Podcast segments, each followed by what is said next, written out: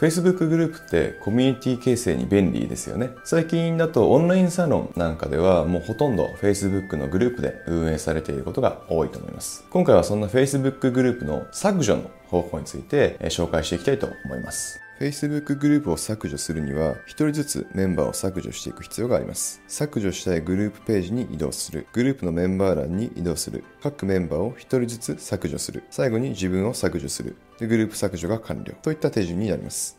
Facebook グループにはメンバーの一括削除機能がありません。まあ、つまり100人のメンバーがいたら100回削除ボタンをクリックしないといけないということです。とても面倒ですが、1人ずつメンバーを削除していくしか方法がありません。グループ削除時には自分は一番最後に削除するように気をつけてください。でないと、グループの削除はされずに自分だけ大会したという風な形になってしまいます。メンバーを全員削除し終わった後、自分を最後に削除するようにしましょう。ということで、今回は Facebook グループの削除の方法についてご紹介しました。ぜひ参考にしてみてください。